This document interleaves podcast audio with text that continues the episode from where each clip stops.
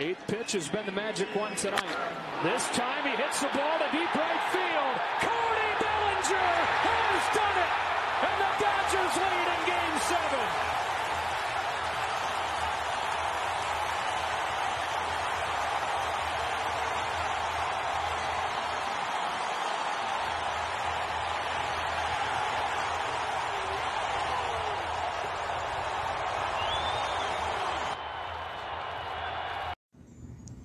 What's going on, good people? Soss Talk is in the building Monday morning.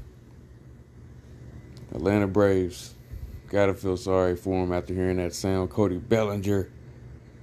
I feel like, you know, with having the best team in baseball, with having like godly talent, Mookie Betts and Seager, you know, saying congratulations on him winning NLCS MVP. Kike Hernandez, um, you know, the pitching with you know, the closing, you know, so even though Kenley Jansen's slipping a little bit, but it just they have a good team and they just always come up short. You know, Clayton Kershaw has the struggles, but Cody Bellinger, I think, changed the narrative. Um, last year's MVP, you know, MVP first for the Dodgers since 2014. I seriously think, man, he's he's climbing the list of best player in baseball. I dare say close to say give him that. I still think Mike Trout might. I just hate to see the Angels go through their abysmal, you know, what I'm saying um, runs at at a, at a pennant. They don't have a chance, and they got talent. You know, now you got Fletcher, you got Ohtani, you got, you know, just so much on that team to build up with Mike Trout. Just never have the pitching though to me. Never have the pitching to last in that division with the A's and and you gotta have it. Astros is right there. I mean, like you you gotta have it. You gotta have that. I give Mike Trout still that, but Cody Bellinger, Mookie Betts, um, you know, people like Fernando um, Fernando Tatis, people like uh, me. I like you know Machado. Just a lot of players I really like, but to say best player in baseball you got to be really, really, really good. And I think Cody Bellinger does it on the field and at the plate. I think Machado does it at the plate in the field. I think guys like that, Mookie Betts with the robbery, you know what I'm saying, uh, in what he does at the plate. Um, just players like that, man. Trout is definitely a leading guy in that. Um, it just, you know, you got to do more than just, you know, if you look at like the Braves, Acuna, Albies, um, and uh, Ozuna, you know, those players could really come up to be really dominant baseball players and be considered as that as well. Freddie Freeman, you know I'm saying, somebody who this year is a person that can run away with the NL MVP. Um, I just can't believe they lost. You know what I'm saying? Like, and that's crazy. A, a, a, a runaway MVP this year going up against last year's NL MVP on a hit that he got robbed on. It's just like God. And Mookie Betts robbed Freddie Freeman too. It's just like Jesus, man. It was like not today, not today, my friend. I'm sorry. And it's just tough. That's a tough thing to go through. Um. But the the thing I would say, as far as the Braves being up to nothing and then, you know, letting the Dodgers creep back up is a tie ball game. It's a man on second and third in the fourth inning. And you got a chance to really extend this lead to where, hey, this is a good spot to go and do it.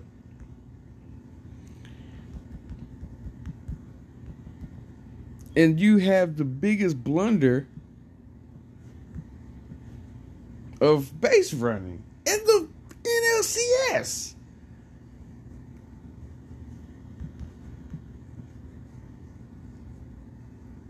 I just couldn't believe it. Couldn't believe my eyes. Dansby Swanson, I don't know what he was thinking. He the one blew it. I mean, like, you had a, a, a, ground ball to go straight to third. Why would you even try to run the home? Like, that's a straight shot to throw the home. Like, that ain't a hard throw to make, and you ain't fast like that.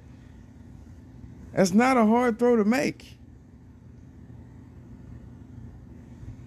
at all. That was just dumb. And you do that in a spot like that where you don't know if you might get shut out for the rest of the game. And guess what? It happened. Because Cody Bellinger, Mookie Betts, Kike Hernandez, big time home run. It just looked like after uh, Swanson hit his, it was just going to be, you know, saying, okay, the Braves understand they got to do what the Rays did, because the Rays did appropriately. We're not going to let this team hang around in this game. We got to take it to them. We got to beat them up and make them think like, okay, can we come back and win this game? Because we came back down for three nothing. They played the hearts out. You got to punch them in the mouth. You actually got the chance to punch Dodgers in the mouth. You're up two nothing. Let them come back swinging with errors. You know what I'm saying? That was a big time error, man. That was a big time error. Base running blunder that people are to be talking about for quite some time. That could have, that, that, that could have, uh, uh, uh, you know, that right there, you stay at third, get that out right there um, at second. I mean, uh, get that out at first. Okay, it's not the end of the, it's not the end of the world here. Something can happen after that. Y'all could have stayed put. Out would have been at first, and things would have been okay because you still had men on second and third. Nope, you give up a double play at that. A double play that they would gladly take in that first out at first. Stupid. Stupid. That was momentum. That could have been a crazy inning. You just think if that with no outs, guy on second and third, you could have wrote your own ticket for that inning. Hell, the next guy back could have popped it up to the outfield. That would have been 3 2. Then the base hit 4 2. What was the final score? 4 to 3? Can't believe it. Can't believe that, man. Really can't believe that. Braves, you almost got there. Could have been that time where it could have happened. You know, the Fal- weird shit was happening. Falcons won. Julio Jones got two touchdowns. It was like it was. It seemed like it was meant to be. But the Dodgers says no, no, no. We need to get this. We need to get this. We need to get this. So congratulations to the Los Angeles Dodgers. Like I said, congratulations to Seager being named NLCS MVP.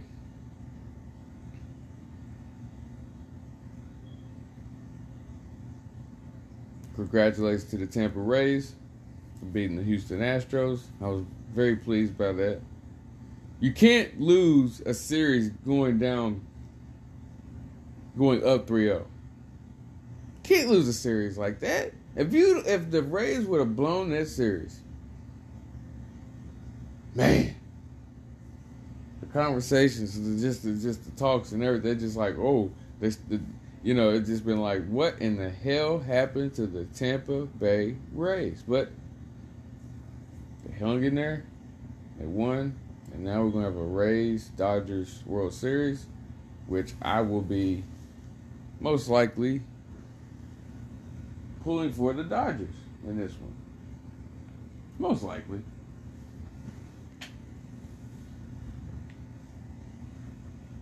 Most likely.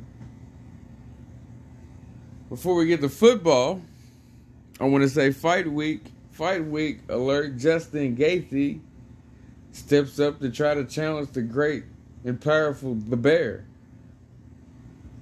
Khabib Nurmagomedov. Khabib, very, very tough 220 years has been for all of us. Coronavirus took his father away. Um, this coronavirus has been real crazy. And people, you know, it's got to be real safe out there. And prayers for my, you know, my own family. You know I'm saying? We, we're, we're dealing with it.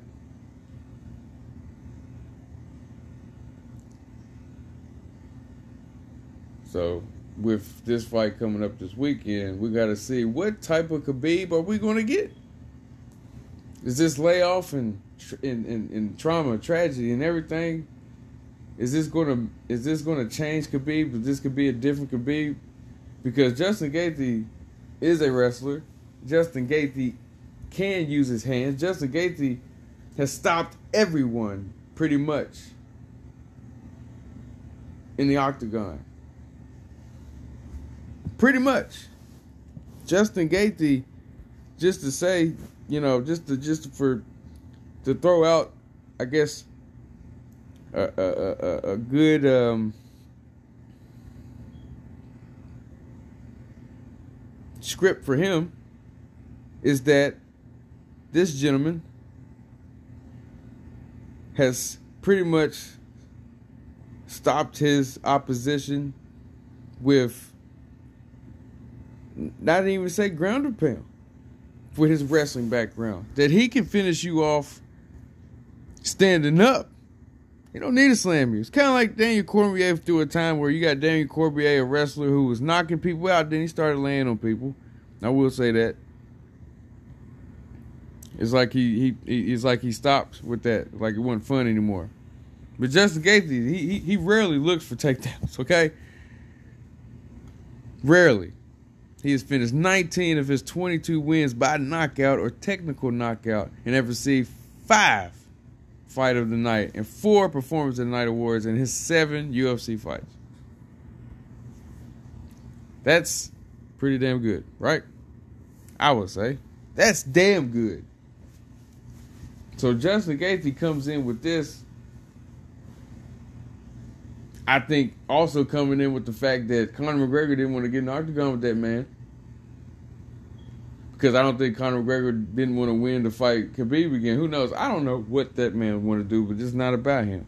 But obviously, Gaethje holds some type of intimidation in the octagon, but I doubt it over Khabib Nurmagomedov. Now, with like I said, we don't know what type of Khabib we're gonna get with everything going on. But we could get one that's hellacious. We could get one that's going to be very hellacious. So, never know. It's coming down this weekend. The Fight Island lights are being turned on. And it's going down. Before I start again, like I said, before I talk about the football, I got something else. I just thought this was funny. I thought, honestly, gonna, I'm gonna give my opinion after I play this, but hilarious. Aaron Rodgers, better than Tom Brady, better career, greatest thrower of the football ever. One game for your life. Somebody told me Aaron Rodgers over Tom Brady. What did you see today? I saw the GOAT. And I saw him just completely outplay the faux GOAT. Congratulations, Aaron. Way to go.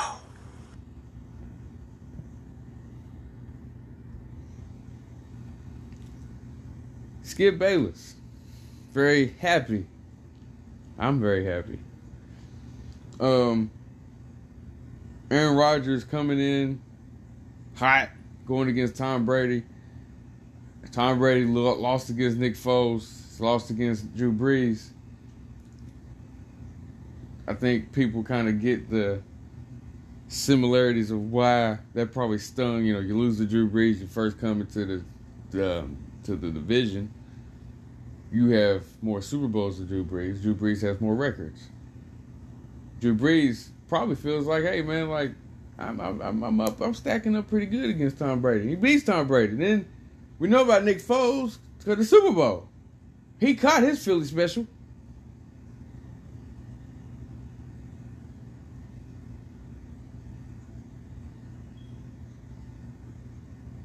So then we meet up in Chicago. Nick Foles struggles, turns it on, beats Tom Brady. Tom Brady don't know what down it is. It just looks all bad. You're just like, damn.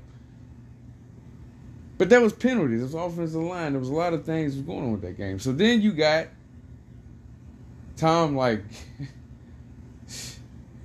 I gotta go against Aaron Rodgers, the sheriff, who's hot. No interceptions. Okay? No interceptions.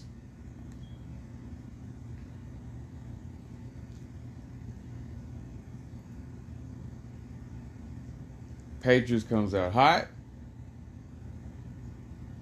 Me, a Buccaneers fan, I'm sitting there like, oh, here we go. Three and outs. Almost into the first quarter. No points.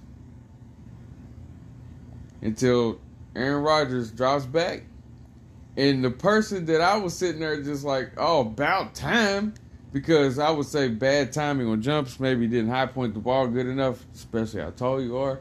Um, you know, you you just drops on interceptions. And finally, Jamel Dean.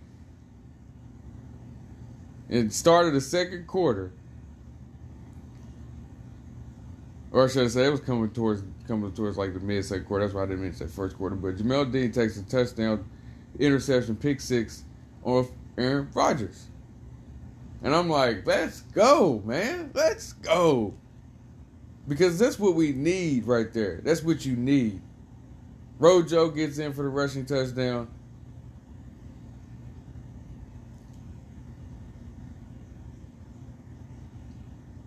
It, it, it, you know, that started something in that because then it got Johnson a touchdown. And then it got Gronk family a Gronk spike because another interception came. Two interceptions in a row for the great Aaron Rodgers, and now he has more than Patrick Mahomes. The two guys who didn't have any interceptions in their last games, and then Mahomes goes up against Oakland. Those are picked. Now we got Aaron Rodgers. Those two against the Bucs. So now everybody got an interception. So now we can quit the whole Tom Brady throwing picks. And that. Hey, he got just as many as uh, a few of these quarterbacks out here that y'all calling great. As far as this year, Gronk. People was wondering what was wrong with Gronk. People was wondering what was wrong with Bruce Arians and the play calling. People was sitting there saying like, "What is it?" Gronk is starting to get loose. He started against Chicago, but the offensive line, like I said, penalties and stuff like that, man, it just takes away from drives. He made a great catch. He made a great catch the game before that. So he was slowly coming on, but this right here is what you need. A touchdown. Because now he's feeling it. Stay healthy, sky's the limit.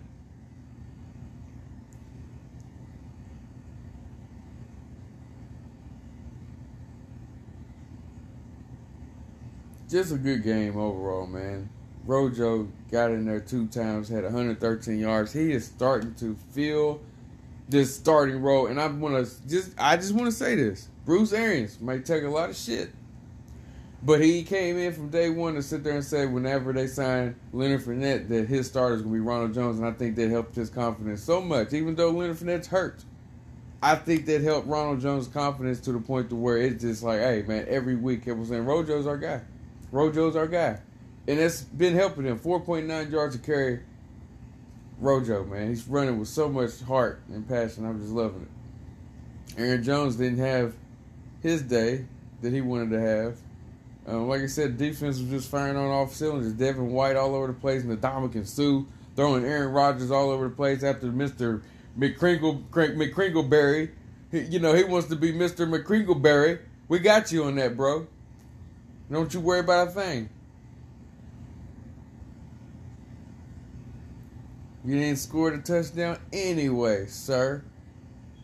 And Winfield, I just want to let you know that yeah, they might have took that back or whatever, but in the playoffs that would be very, very, very, very, very shitty because these referees are very 50-50, or should I say 60-40.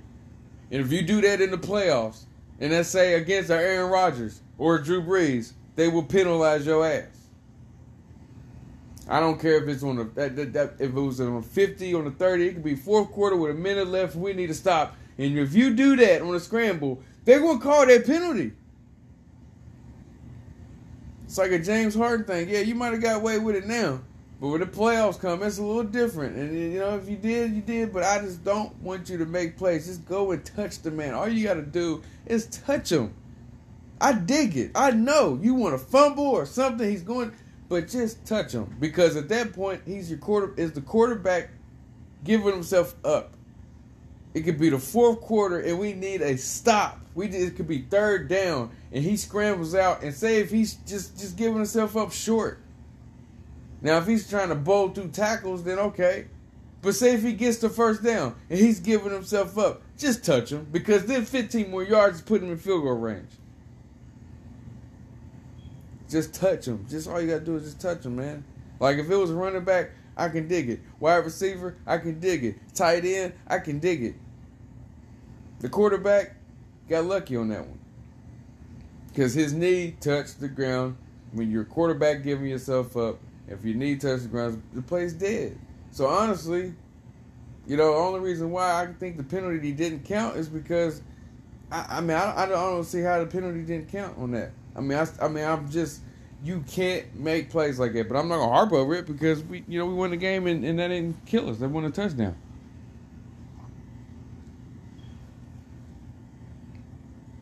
Aaron Jones scored the next play.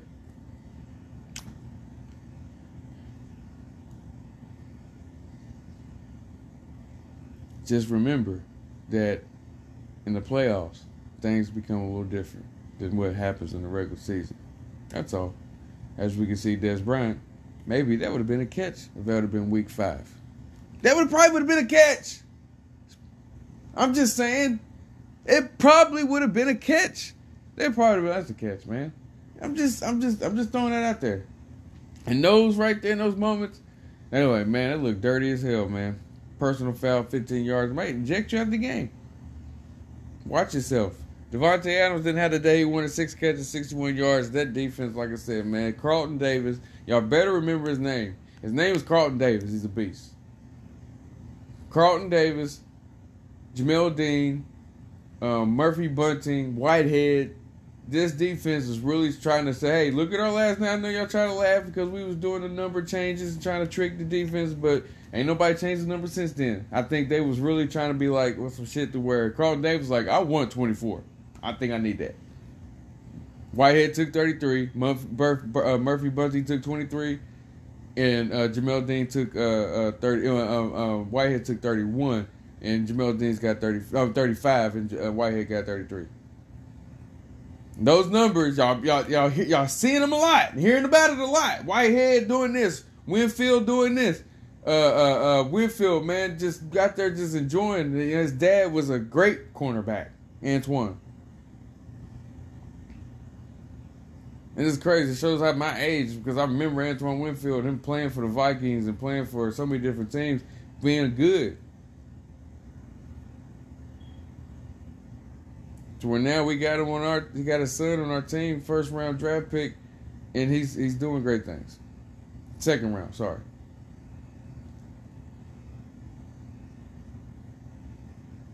Now he's our first round. He, we had two first rounds, I believe. He's he's our he's our he's our second first round pick, I believe, because our first one was Tristan Wirfs, and then we got Winfield, but I think he might have been second round. Anyway, five catches, 78 yards, and a touchdown for Gronk. I'm happy about that. Uh, Chris Godwin was back. I was happy about that. Uh, five catches, but this Tyron Johnson, we found, we found Tim made a trade in the third round and moved up and felt it was necessary to get him. He gets a catch and a touchdown. Um, defense for the Packers. I mean, we just did a good job. The offensive line did good at protecting Tom Brady. He he got rid of the ball. That's what you need to see going against a team that's got the Smith brothers, who's got the secondary like Jaire and Savage and guys like that that are just Josh Jackson and just King, and they're just really good. You know, they're really really good. And I love the fact that the ball was able to move like it, but it started with the defense. So I would say defense gets the player of the game or game ball as a whole. They just showed up. Suh, like I said, Devin White, Lavonte David. You know, they everybody showed up on that defensive side to show proof to where it's like, hey, we slowly put things together. Y'all laughed and say, oh, and all this stuff like that. A lot of teams are going through that. A lot of teams are going through that. A lot of teams are going to struggle later on in the season that might be doing good. Bears, Colts, you know, teams are getting the easy schedules and stuff like that. But you're starting to see some teams cook and starting to turn up. Some teams did it early. Packers, Ravens, still not looking crazy, crazy good yet. They were scary because who they were playing. Now you're starting to see who's really scary. Pittsburgh, really scary. They're really scary. Baker Mayfield was saying hut and probably was going in a trance. He couldn't see nothing but black and yellow. I mean, it was crazy watching that game. I mean, it was just like they had 15 people in the field. It was like, oh, Myles Garrett made a sack. And I was like, oh, yeah, yeah, that's cool. The game's over, man. They beat the hell out of them. They couldn't do nothing. Nothing. Nothing. Minkah Fitzpatrick there. TJ Watt there. Devin Bush has a tough, tough injury. Tough, tough injury. But they're still scary, man. Hayden, making play. I mean, they're Pittsburgh, man. Chase Claypool, rookie coming in, making plays. That man said the last time the, the Browns beat the Steelers, I was in diapers.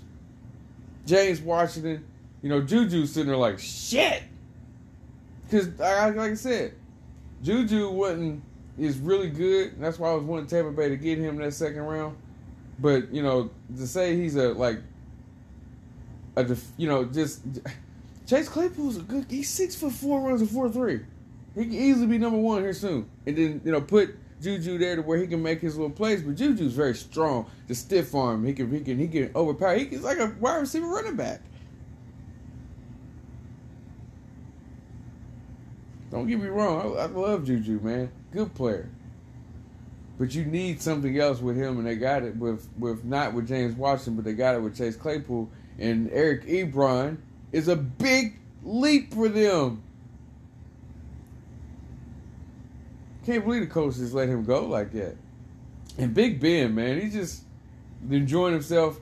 I, I, you know, what he said after the first game when he said he's just glad to be, you know, I'm saying out there with the teammates and they, they, he's the reason why he came back. They're the reason why he came back, and you know he was going to retire. And this is a special season for Pittsburgh. I'm telling you, Pittsburgh can, can get in that Super Bowl. Not careful. Because, like I said, you got teams like Chicago, and I don't think that this hotness or just how they're playing is going to last. Because, you know, I'm not shitting on Carolina because Carolina's shown some things from on my on my last few episodes where I gave them praise. This defense have to keep doing what they're doing because I don't think this offense is going to step up in big time situations later on. But the winner can help them if they keep winning and they can get into the playoffs with a with a with home field advantage, and the teams have to go to Chicago. It showed proof that it's not easy going up to win in Soldier Field. Yeah, that's through the years, years, years. Hell, they got into the Super Bowl because of that shit. Playing in Chicago is tough in the wintertime. So if you let this team continue to play good now and keep this 500 record going, way above 500 record,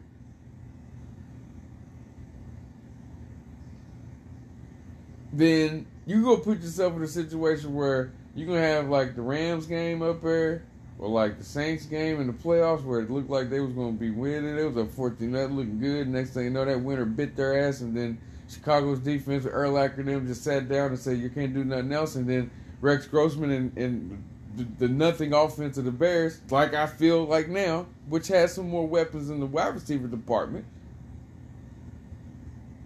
And then you got Nick Foles who's better than Rex Grossman. Don't let this team get to where they can get real dangerous. I'm just trying to say. Don't let it happen.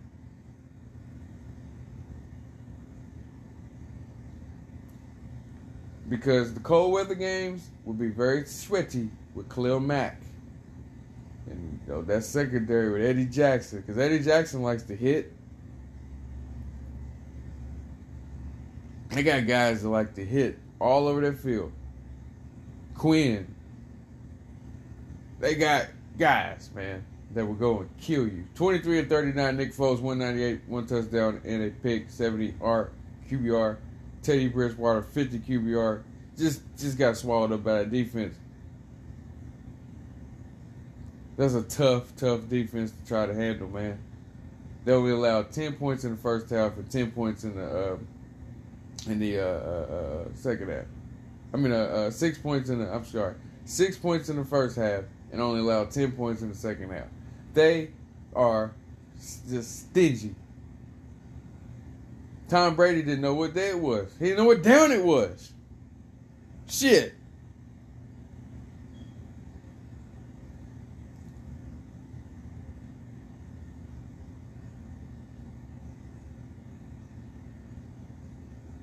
Atlanta finally gets on the win column, beats Minnesota. Minnesota is just doing so so bad. Feel so bad for them. Atlanta couldn't get a win this season so far. Coming into this game, Minnesota's got one. Um, this was a game where Minnesota looked like they could win because Dan Quinn gets fired. Raheem Morris, who was already part of the defensive staff, who looked all god awful. So people just probably thinking like, yep, take Minnesota. This one, Dalvin Cook's been on the road. And Matt Ryan says, hey, I haven't been playing bad because even with my top ranking players, he was in my honorable mention a couple times. Matt Ryan has not been playing god awful. Now, the last game he kind of air melted, two interceptions, didn't really play all that great. But he has not been playing bad, bad football. He went 30 or 40, 371, four touchdowns with 136 QBR. And Julio is back. Eight catches, over 100 yards, and two touchdowns. Injuries was a big thing. They looked spry. They looked a little bit more healthy. You know, Calvin really got shaken up a little bit, but Todd Gurley's been running the ball a lot better. Didn't have the game he wanted to have this this game because it was a bit more to the passing. But Todd Gurley's feeling a little bit more interested. He had about 60 yards total offense, about 70 yards total offense. Not bad. Some weeks you're gonna get something great out of him. Certain weeks you're gonna get that. But the defense, like I said, Keanu Neal was out there, Oluokun was out there. People was out there making certain plays, man. AJ Terrell, Grady Jarrett, Ricardo Allen. You get to hear those names. Deion Jones making big plays, got an interception. You hear those names, and then you see, like, okay, now they can play some football. They fired Dan Quinn, you know, you can see they can play some football something that something can change like that, and then you're like, whoa. Don't think it's time for Mike Zimmer now. I just think what the Vikings have the problem with is that the defense has been running for a long time. It's got some mileage on it, and so certain players hasn't took the step up in progression. Trae Waynes.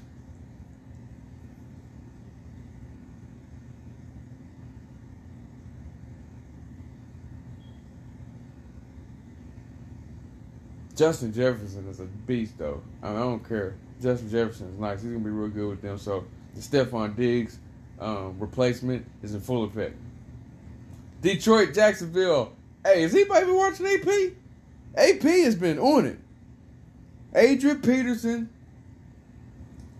is is not a hundred yard back but I'm just loving to see him make just certain plays every once in a while there, man. It's cool. But D'Andre Swift, 14 carries, 116 yards, two touchdowns. He said, I'm here. Sorry about the drop touchdown. They could have won the game. We could be 3 and 3 right now. But I'm here.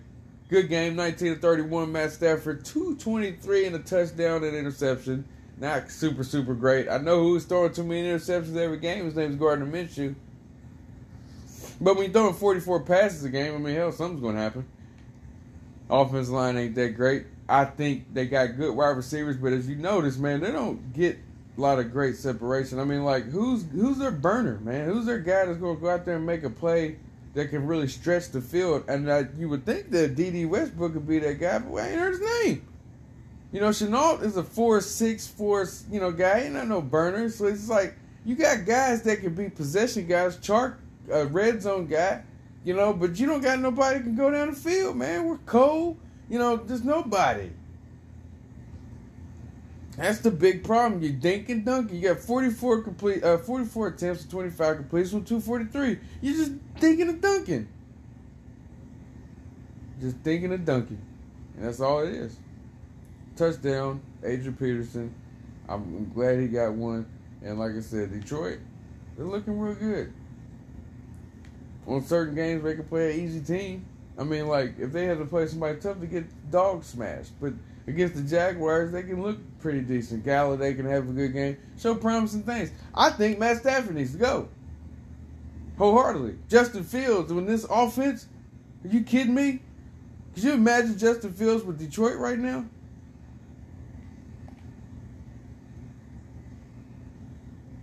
I'm just throwing that out there. Just wanted to throw that out there. Like Matt Stafford is like it's not he's he but I mean hey, we can see how I don't know. I I just look at him and he's he's regressing to me. That's just my opinion. I know somebody could probably throw some PFF grade at me or some some sidewinder at me that might just be on paper, but I, I can see it. You know, hell, you can show me good stats around Fitzpatrick, but you ain't gonna tell me he's gonna win Super Bowl. And what is it? Week it's week six. And there's one thing I'm, gonna move this. I'm gonna say this. It's week six and Ryan Fitzpatrick still playing good football. I'm shocked. Usually it happens around week four, week five. Well, he already he started those picks, but they're winning. They beat the 49ers, now they beat the Jets, and they've been playing competitively against other teams and then you know they was able to get a good lead on the Jets, and the Jets seemed like they was mailing it in. And then in comes national champion Tua Tagovailoa, and Ryan Fitzpatrick was over on the sideline looking all happy and great and everything. But I'm like, hey, bro, you've been throwing picks here lately.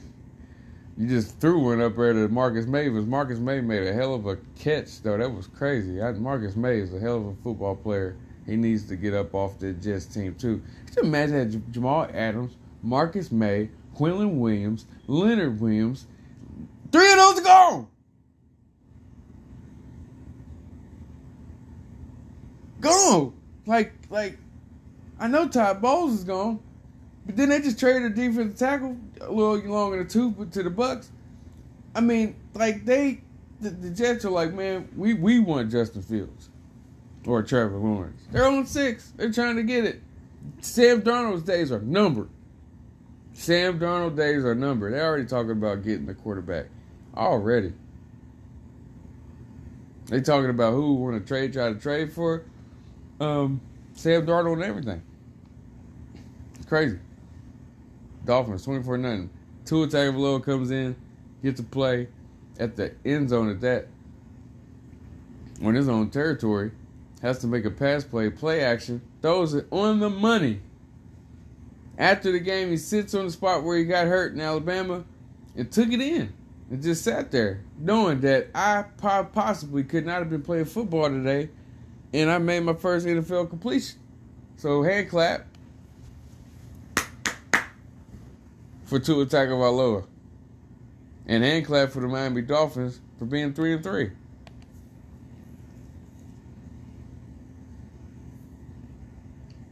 The Washington football team and the Giants such an underwhelming game. Don't even want to talk about it.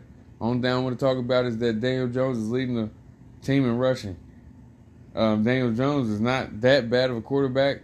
They don't have nothing. Um, Golden Tate is uh, not Golden Tate no more. Washington football team makes more mistakes than they need to to make to to be that bad. Uh, they're not that bad on defense. So I mean, they're kind of like the Bears in a sense, but the Bears are synced. They're more chemistry. They got more time on defense. Where the Washington defense is gonna be scary here in the future. They just so pissed off that this offense just can't get right. They can they can play real good defense out there, man. They got no run game. Tony Gibson's not it. Guys ruined that. You know what I'm saying? They don't have the quarterback situation right. Dwayne Haskins was a flop. Kyle Allen comes out there. He's not the 6 0 Panther Kyle Allen no more. He's throwing picks. They figured him out. He's scared to run. He's got good little speed on him. Run the ball, you get the two point conversion. Y'all win the game. Y'all riverboat run, y'all got as a coach, man. Win the damn game. Run. He had it right there. And you decide to throw it. And then you even get a good throw because you're scared to death. If he would have ran full, hard, full speed, he would have gotten that end zone. They would have won the game. They'd beat the Giants. Plain and simple. Speaking of dumb two point conversion, I'm gonna move on to the next game. Baltimore Eagles. Eagles getting killed. Baltimore not doing things to where you think like they could just keep the score rolling like the Chiefs, but they killing them. Eagles come back. Uh, Lamar Jackson, like I said, not being passing wise what he was last year because first three games caught him off guard. Was hitting Hollywood Brown, you know, deep plays. Uh, Andrews is still being a weapon for uh, Lamar Jackson, but they're just not as, you know, popping. Defense lets the plays go. Um, Miles Sanders got a big run, fumble. Arcega picks it up. You know, different plays here and there. They get back in the game. They need a two point conversion to, to tie it up, and they decide to run a quarterback power with Carson Wentz to the left. Um, I don't care if it was to the left or right. They got Calais Campbell on that team. They got Judon on that team. They got just flat out monsters on that freaking defense, and you decide to run a quarterback power with Carson Wentz where he's got the probe and try to find a way in the end zone. Stupid. It didn't work for Cam against Seattle. What the hell you think it's gonna work against Baltimore's defense? Like literally, I'm gonna go to a game to where it did work because it was smarter. Tennessee, Houston. Tennessee's winning the game. Houston comes back. Deshaun Watson said, "I can't have too much of this." He showed his talent. He said people trying to call me uh, uh, uh, uh, regressing because of the hits and the offensive line and things of that nature. The team falling apart. He says, "I got to go and win this game." He started to fire back. Deshaun Watson, 28 37, 335, four touchdowns. He lost his mind. No picks. Will Fuller showed up in the game. Brandin Cooks, um, they was they was in the game. Ryan Tannehill was in the game. He played a damn good game. 30 41, 364, four touchdowns and a pick. But Derrick Henry, fourth quarter, nine minutes left. He let everybody know I'm the best running back in this league. 94 yards, touchdown. They're like, oh shit. Tennessee's back. Scores doesn't stop there. It doesn't stop there. This game went crazy. Brandin Cooks touchdown. Uh, uh, uh, uh, uh, Brandin Cooks on a touchdown. Deshaun Watson tried to go for two. They didn't get it. Um, then AJ Brown comes back and gets a touchdown, which I thought was kind of. It was it was it was close. It was close. The first touchdown pass that AJ Brown got in the first quarter, I thought that was just a little. It was a little close. I, but after watching it from some different angles, his, his foot did tap. But right there initially, it didn't look like it. It didn't look like a. Um, it didn't look like a touchdown. I had to see some more of the replays. Um, but AJ Brown said, "Hey, if it wasn't, if it was, they called a touchdown. I go and get you another one. We got another one in the fourth. They take it to overtime, and when that coin toss go up, and you got Derrick Henry standing right there, you are just hoping and praying to God let that coin toss just be in it. Tennessee wins the toss. They take the ball. Derrick Henry swing pass takes it all the way down like it was like like like it was like Madden when all Madden. You know, when you feel like I'm gonna beat this team and then like they just do everything possible to win the game. That just felt like a Madden situation. And Derrick Henry was that player on that Madden game that was just going to do everything and go crazy. He caught the swing pass, takes it all the way down. They put him in a quarterback with a freaking wildcat. Put Tannehill outside a wide receiver, and he probes and finds his way in the end zone. Now that's how you draw up a play. If you wanted to do something, Eagles, you would have put Jalen Hurts back there. You would have put Miles Sanders in a quarterback and let him do a read option, and then he would have gotten the end zone. But you put Carson Wentz in that situation, it's chopped liver. Stupid. Good job, Titans. Good effort, Houston. Deshaun Watson, you're special. Tannehill with Derrick Henry and the Tennessee Titans does not look nothing like he did at Miami. Nothing. Nothing. He is he is control. He can be a game manager if he wants. If he wants to try to be a little improviser, he can run a little bit. He's just doing things the right way. Period. Gotta gotta like it, man. Gotta love that. Colts, Bengals, Joe Burrow, Joe Mixon. They was hot. 24. They was up 21 nothing. Killing it. Then the wheels fell off. And the coach said, hey, defense, can we wake up and the offense would start playing some football? And then March and March and March and March and March they did. 29 to 44, 371, three touchdowns and a pick. Didn't matter. 105 QBR. Philip Rivers says, hey, y'all thought I was done? Y'all thought I was washed up? 21 points in the second quarter. Back comes the Indianapolis coach, and then they put on a shutdown performance. Only gave up three points in the second half.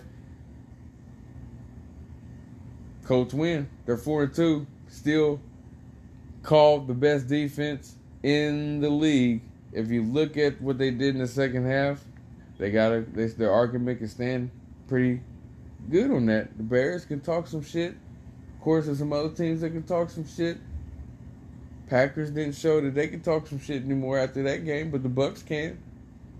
You know, maybe the maybe the Panthers still can maybe talk a little bit of shit because you know they didn't get killed or nothing. But nonetheless, they had to be out there for a long time. I still think Panthers defense is pretty good. Not great, just pretty good. Jonathan Taylor, no touchdown, had 60 yards. Like I said, man, the Colts are a pretty good team. They they got talent. Valdes-Scantling, uh, uh, I mean, I said Valdes-Scantling. Alie-Cox, Mo Alie-Cox with Taylor and, and Hines. I mean, they lost uh, um, um, Mack, but mean, uh, but they're, they're they're good. They're they're really good. And Philip Rivers just like, hey, I'm gonna be a veteran for y'all, I guess, and try to do what Tampa Bay Tampa Bay trying to do with Tom Brady, do what Aaron Rodgers doing with Green Bay, and, and Drew Brees down at uh, New Orleans. So it's like I'm not the only old quarterback out here.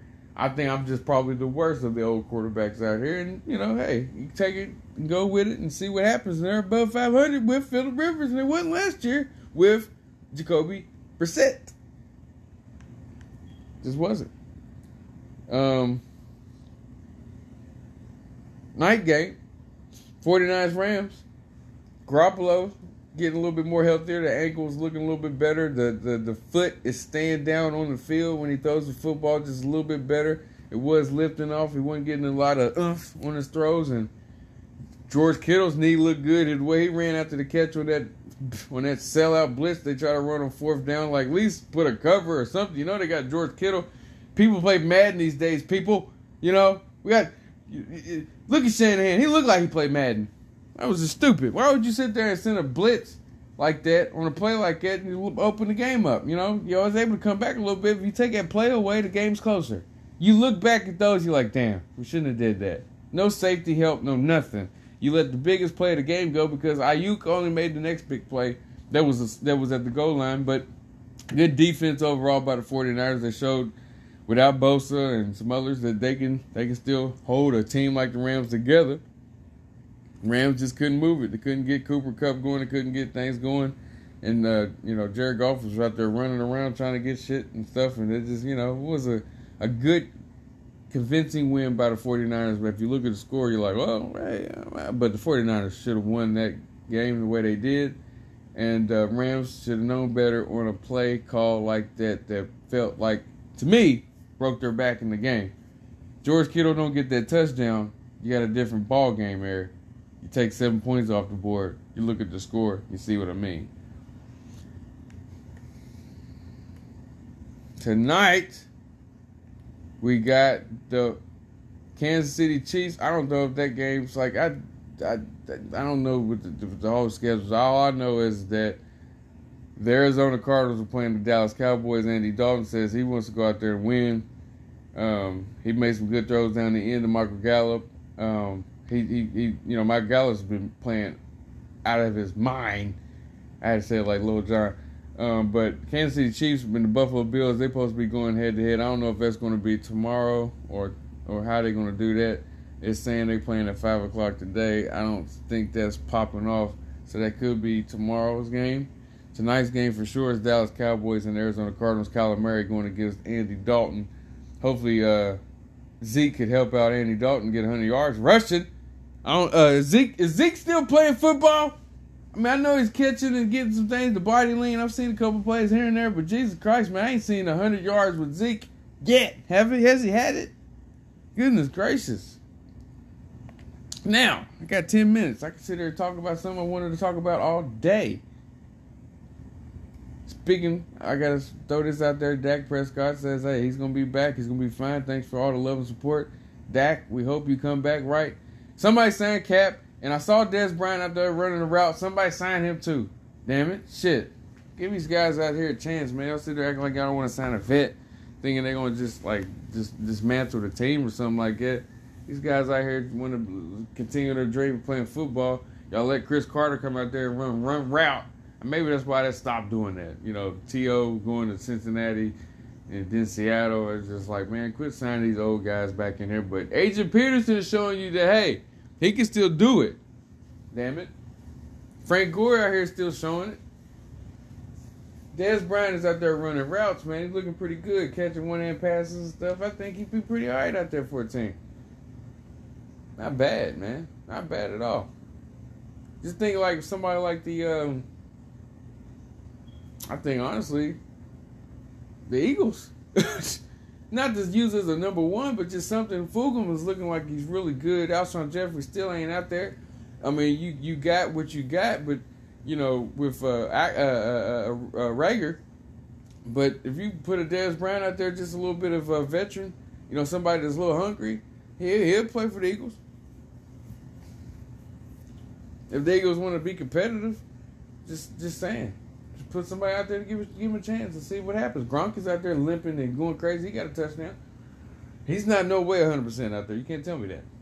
Now, something I want to talk about. Saturday night, we had a lot of fights going on. First of all, I want to say that Ortega has not won in a while. People been waiting for Brian Ortega to win.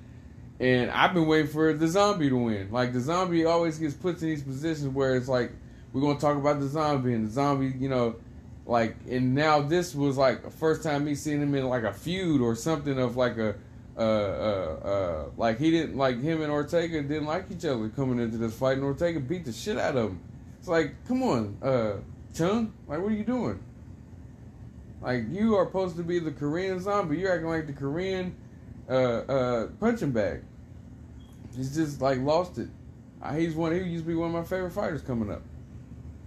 Me coming up in the UFC, um, you know, I'm a boxing guy, but this guy got good hands. He could take hits. You know, he's he was entertaining when I watched him in his hay, and it just seemed like now it's just too far gone. Ortega come out there get an easy win. I don't like it. But moving on to boxing, we had some boxing last night. Had some boxing, man. Um, Berlanga, Berlanga, 15 KOs, 15 fights.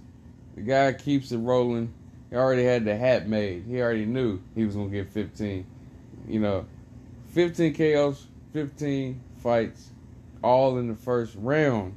That's the record of sitting there saying, like, wow, people are not seeing the second round against this guy for 15 fights? Jesus. It's a monster. Then we move on to the main event, of course, what I talked about all last week. Vasily Lomachenko, Teofimo Lopez going for a complete, undisputed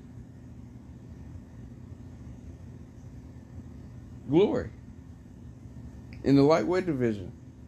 Recently, we had Terrence Crawford unify completely at 140, which is junior welterweight. We've seen Alexander Usyk unify at the cruiserweight division. So now with this opportunity, we can see somebody finally, for the first time in history of boxing, the lightweight division that have a undisputed king. Teofimo Lopez and his father started this campaign to get in the ring with Lomachenko, and it took three years. It took, actually, yeah, it took three years. Three years of winning fights, to finally getting to meet the people of Lomachenko and his dad coming up to him, my son can knock you out. And that just started everything there. Tank Davis falls out of that talk because, you know, Floyd Mayweather wanted Tank Davis to be completely ready. He didn't want him to go out there and just get beat by Lomachenko because I felt like Tank wasn't in the right space You know, he wasn't getting in the best of shape. He was missing weight, struggling in some fights. You know, then he came back hard and got a knockout against uh, Pedraza, and then then he stops Gamboa, and now he's fighting Leo Santa Cruz. So that's already slated. So Teofimo kept on talking his shit, kept winning fights, got a very impressive knockout with a with a little bit of uh, bolsterness afterwards, and people had a little controversy after that and stuff like that. But he said, "Hey, I'm just how I am, and I don't give a fuck." And you know, and, and people was like, "Okay, okay, we like the bravado." And then they mentioned Loma, and he's like, "You know, the hell with Loma. Nobody worried about him. I can knock him out." And that's that's all they needed. And Loma was like, you know, people want to use my name and try to boost their their brand or whatever. Like, yeah, but bro, they want to get in the ring with you. So he said, "Hey, let's get it." Took less money and everything. So the fight set. They got the fight bubble. Top rank ESPN Bob Arum doing a great job of that. Bob I'm not a big fan of as far as promoter. I'm a more of an Al Haymon guy, more of a PBC guy myself. Um, I like I like some things that that uh, Fred Warren does, but uh, or Shelley Duvall, uh, Shelley, um, I said Shelley Duvall, um, yeah, Duvall. But I will say this much, Bob Arum, you were very, very, very, very, very smart by being able to get with ESPN and do kind of the same thing the UFC is doing to boost up the boxers that you have. Now, hopefully, when they fight other guys from other, uh, organ, you know, saying other, you know, promotions, that their name could get popped up there. So I mean, like this is all good the hood for that to go down. Teofimo first round comes out. Lomachenko comes out. Of course, fainting and moving. Lomachenko is, you know, trying to see what Teofimo is going to bring. Teofimo starts to bring some body shots, some jabs, working behind the jab. Then came some power shots, and I felt like through this fight, the power shots was the thing that if you're going to beat a boxer that likes to feint, move, and tries to, you know, befuddle you, you have to land the shots and throw them all in plenty. Don't throw them wild, but make sure that each time you throw, make sure it lands. It shows to the judges. And I felt like the first five rounds, Teofimo put a redness around the midsection of Lomachenko. He ultimately almost putting a red uh, uh, mark on his eye, but almost having a little bit puffy. So then comes the sixth round, and then we start to see a little bit more assertiveness from Loma, but not too much. And then he he takes too many hits, and then he bounces off the ropes. I'm like, oh god.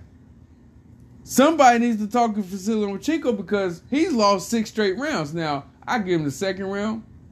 I thought the second round he he kind of won. I mean the third round. I mean he he won the third round to me, but the first six rounds was completely in question about what was going on with Lomachenko and his strategy. It's taking too long to try to take somebody in the deep waters that is 23 years old who is very good in the sport of boxing. Now, usually you can take guys that's inexperienced and they get tired, they start to try to get frustrated, try to hit you and stuff.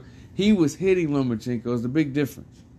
Yes, on the CompuBox stats, he Vasily Lomachenko's defense is top notch. So if you look at the misses, you're like, eh, he was making a miss, but the ones that landed count. I mean, they weren't glancing. They wasn't something of saying smothered punches they were landing. Seventh through the twelfth, you got Lomachenko going hard, going hard, but every time he did, he got answered with the right hook. He got answered with a body shot. He kept landing shots. I felt through the seventh to twelfth, he won every round. The twelfth is a toss up. You can say Loma, uh, Lopez won the twelfth round. I won't argue because there was a moment where Loma was throwing all out punches and got hit. And when you're doing that, you can get knocked down.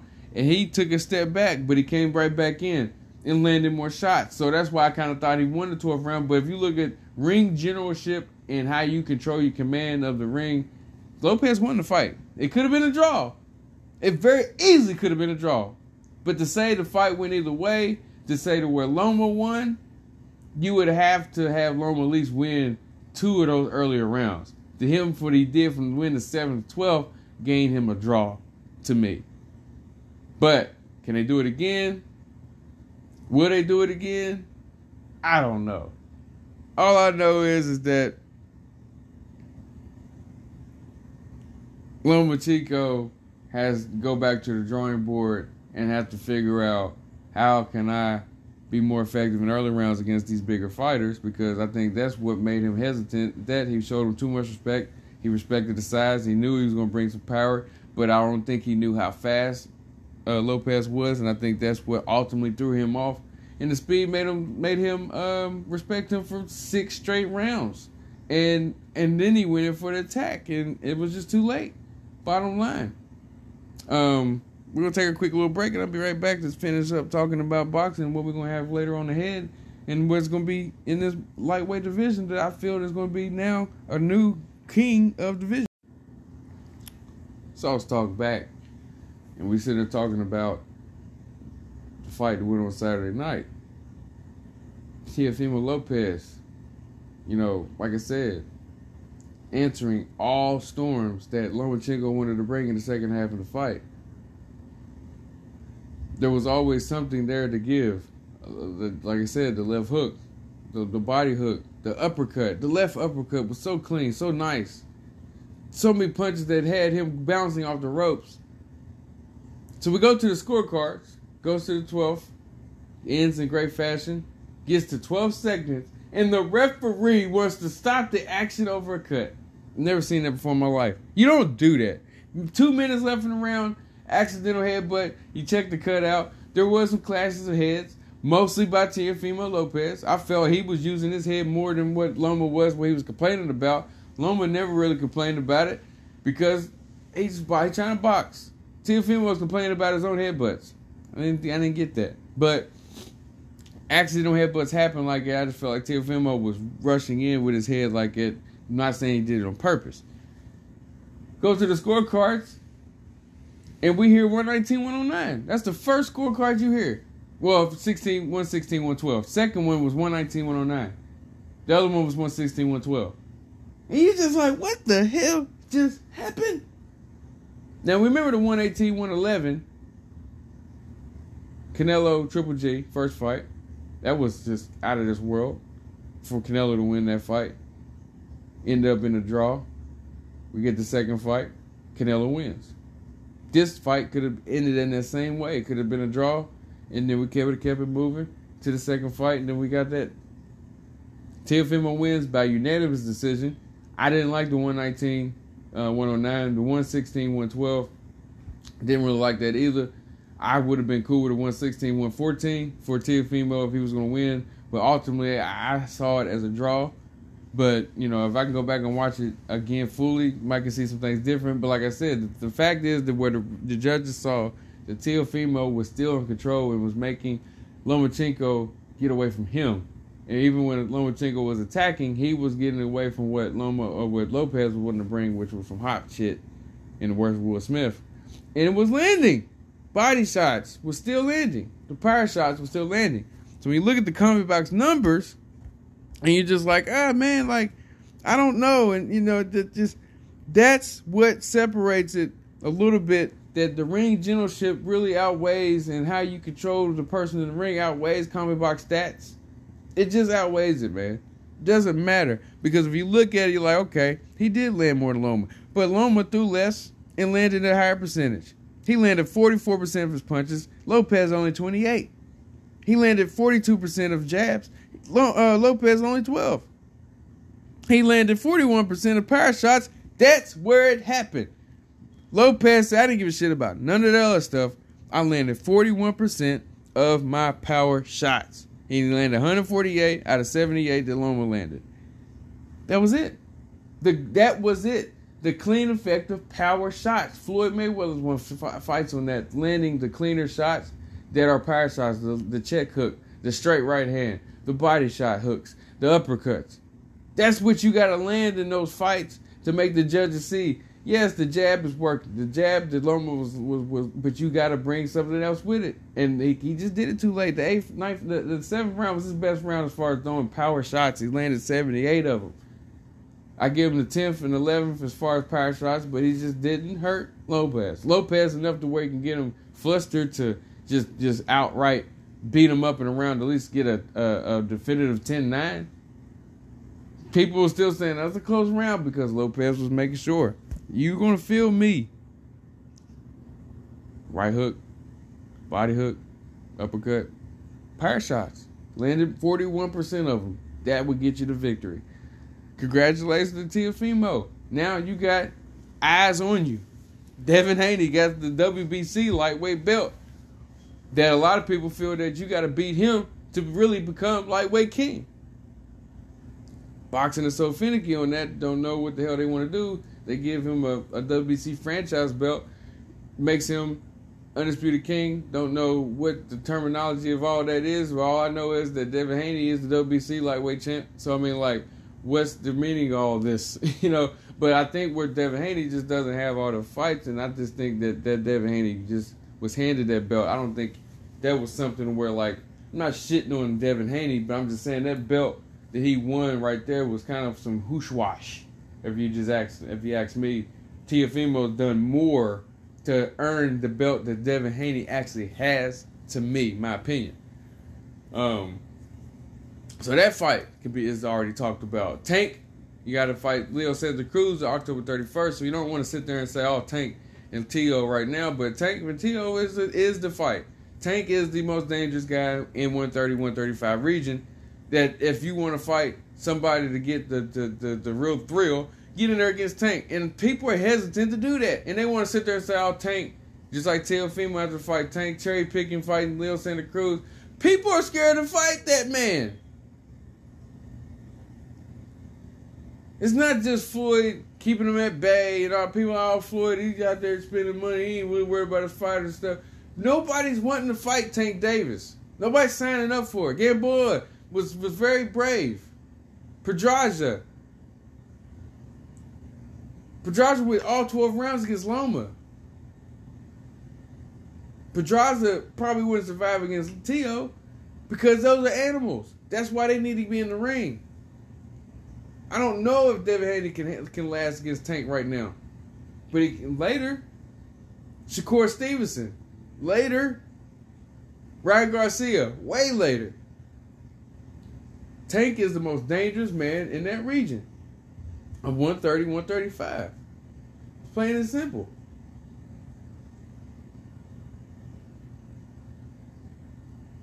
Tank is it. Then you got Tio. And then you got Loma. That's how I rate the top three right now. I got Tank, Tio, Loma. Coming in at four,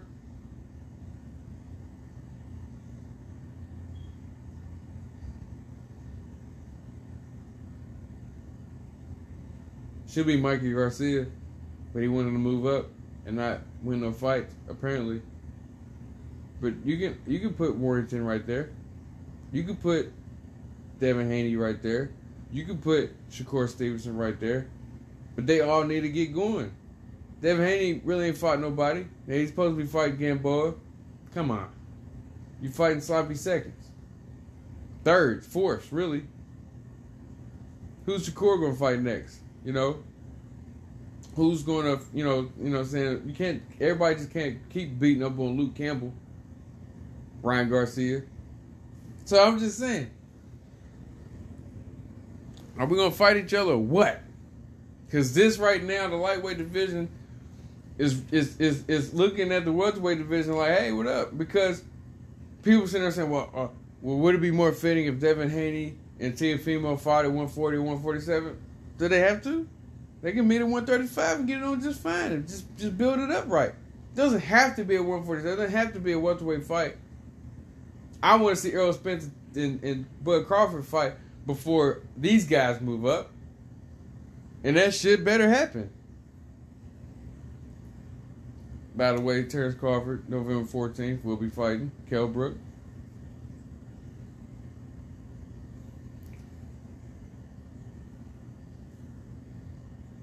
I mean, it should happen. Teofimo um, said after the fight that somehow, some way, he's gonna fight the best, no matter what. He's not gonna sit there and try to wait and pick this person and or you know try to keep that O. He's gonna he's gonna he, he said people always want to rush and try to be Mayweather. but they ain't took the time to be pretty boy. He said, I'm on my pretty boy Floyd shit. And I love that he said that. Because he, he respects Floyd Mayweather from number one. I'm on my pretty boy Floyd shit. But to say the tank is cherry picking on Santa Cruz is kind of disrespectful because you can throw Santa Cruz's name in this. Now he's not a, a top fiver, but he's somebody that could be if he comes in there and boxes Tank Davis up and, and be able to take the power shots to be able to defend himself, he get outbox Tank. Tank is dangerous. Tank can use boxing, but Tank can knock you out. Tank can have be losing the fight and be finishing you, but he can box. It's the difference. It's not like Wilder where he's gonna look like a fish in the water and I'm like he can box. But boxing punching is a different thing with Santa Cruz that can outscore you with volume. It's a difference. Not like Floyd can just flat out outbox you alone with what he tried to do to Tio. Santa Cruz is to bring a volume of punches, and he's to be just going to sit and he's to he's he's going to be on the outside. He's to use the jab. He's to throw ones and twos. He's to go to the body. He's to try to you know stay away, but he's he's going to work. He's not going to just try to dance around and feint and stuff like that. He's going to throw punches. He's going to get in there. So he's going to have to take what Tank's going to have to give. Now, if he gets dropped, he gets dropped. But if he gets dropped, I don't want people saying that this was an easy fight for Tank because Santa Cruz is a world class a- a- elite boxer. He's only lost one fight, and he personally lost to his world champion. So that stopped the whole thing of saying like just because you don't know who he is, then people want to call him a cherry pick. Teofimo, that was just disrespectful. Because I'm pretty sure that if you don't balloon up to 147 after weigh-ins, Loma maybe probably have been more accepting to step inside. I who knows? Who's you know what I'm saying? I don't know. I just felt it was too much respect given in that fight. But you know, Loma's small, man. Orlando Salido beat him, being bigger and stepping in and pushing around and stuff like that. But Lopez wasn't going to do all the pushing until after the seven when his dad told him, push off, punch, because he's trying to come in after you, push him and give him something. And he did. Worked. It worked to perfection. His dad, you know, was was was uh was uh, uh received received a, uh, a WBC title belt towel. You know, the, uh, the now trainers are getting you know I'm saying, championship belt towels. You know, you got a towel uh, with a belt. You know, it's dope. It's pretty cool. So that was pretty dope. That was pretty cool. So I mean, you know, boxing's looking pretty hot, man. I gave you the fights for the future. Gave you the recap of what went down. Now we know that Teofimo is lightweight king. We know that welterweight is cook, cook, uh, cooking up. And the next fight that we want to see is Tank Davis, October 31st. So y'all be ready for that, man. It's been my episode, Soss Talk. Been great. I'm out.